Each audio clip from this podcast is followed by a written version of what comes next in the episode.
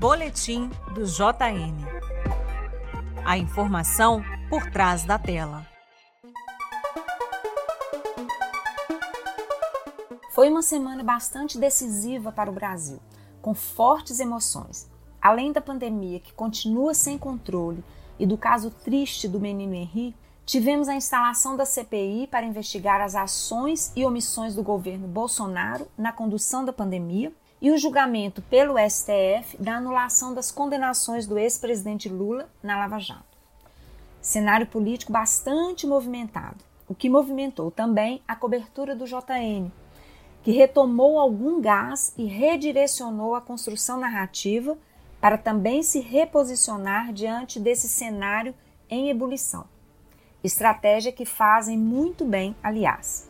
Eu sou Eliara Santana, professora e pesquisadora de mídia e discurso, e este é o Boletim do JN, que vai trazer para vocês uma análise crítica das notícias veiculadas pelo Jornal Nacional durante a semana.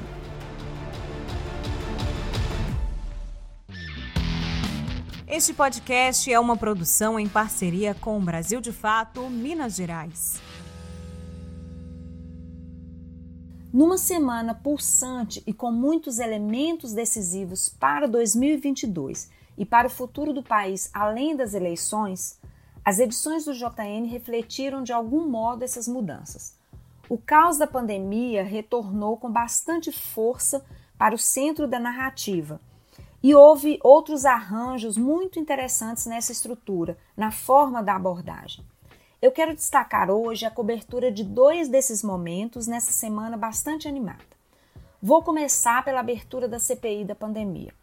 A edição do JN de 13 de abril foi alinhavada para dimensionar a tragédia brasileira na pandemia e justificar moralmente a instalação da CPI. Moralmente, por quê? Porque os detalhes técnicos estavam dados, todos os motivos técnicos estavam ali listados mas eles não bastavam. Era preciso mostrar por que a instalação de uma CPI neste momento era de fato importante. E como fazer isso? Como mostrar isso para o espectador? Dimensionando o descontrole da pandemia, o que justifica, enfim, uma investigação. E assim foi feito na edição. De um lado, matérias para explicar os trâmites e a justificativa legal. Do outro, reportagens para dimensionar a tragédia com enfoque no cotidiano de mortes, aumento de casos, descontrole e doenças psíquicas. Um país caótico e em descontrole justifica a instalação de uma CPI, portanto. A primeira reportagem da edição, com seis minutos, explorou os trâmites legais, as justificativas, os procedimentos para a CPI, a composição das mesas, a representação dos partidos, as questões de funcionamento, com falas destacadas de governistas e também da oposição.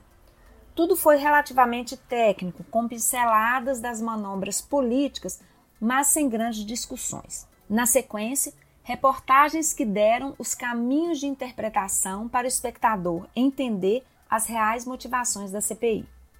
A segunda matéria da edição do JN começou então com Bonner afirmando que as incertezas, as inseguranças em relação à pandemia têm afetado a saúde mental de milhares de brasileiros. A reportagem mostrou então muitas imagens de doentes graves em hospitais, muitos mortos e a constatação. Os marcadores são de um paciente em estado crítico. O Brasil está doente e não é só de Covid.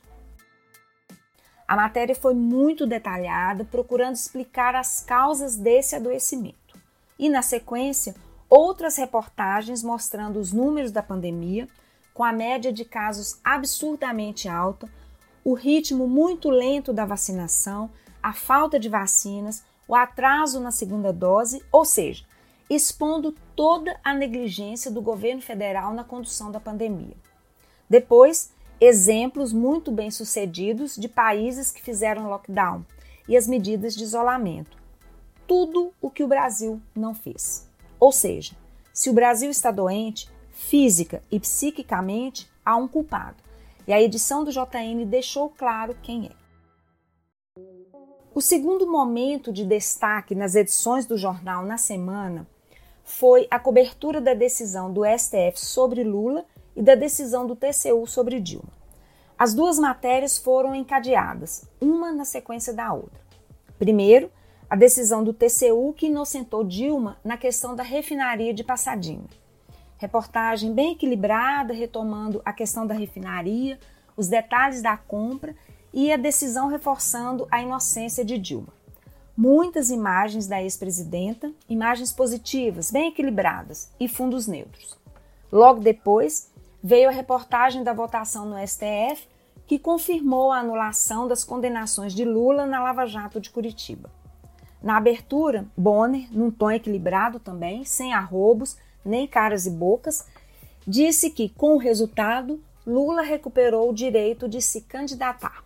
A reportagem em seguida mostrou os votos dos ministros em detalhes, recuperou um pouco as denúncias e as colocações do ministro Faquim e deu algum destaque às falas em defesa da Lava Jato de alguns ministros, fechando com a fala do ministro Luiz Fux afirmando que a decisão não coloca fim à Lava Jato. Ao final da reportagem, a fala da defesa do ex-presidente Lula, pela voz de Bonner, afirmando que o resultado reforça o Estado de Direito ao confirmar que a 13ª Vara de Curitiba era incompetente para julgar houve algumas imagens de Lula e do triplex, mas não apareceu nenhuma imagem do ex-juiz Sérgio Moro nem de Deltan Dallagnol. E eu quero destacar aqui também outra ausência muito significativa nessa reportagem, uma vez que foi por mais de cinco anos uma presença constante e quase diária nas edições do JN. Eu estou falando do velho cano carcomido todo enferrujado, no fundo vermelho, por onde escorria muito dinheiro. Essa imagem que embalou as narrativas falaciosas da Lava Jato de Curitiba e que aparecia em toda e qualquer menção ao presidente Lula. Ontem, o que vimos foi bem diferente.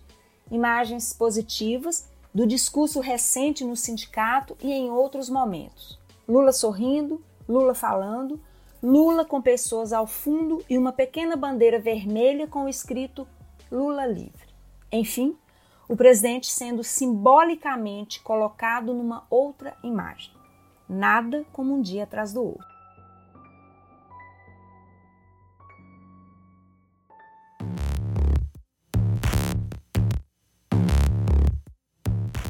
Este foi o boletim do JN da semana.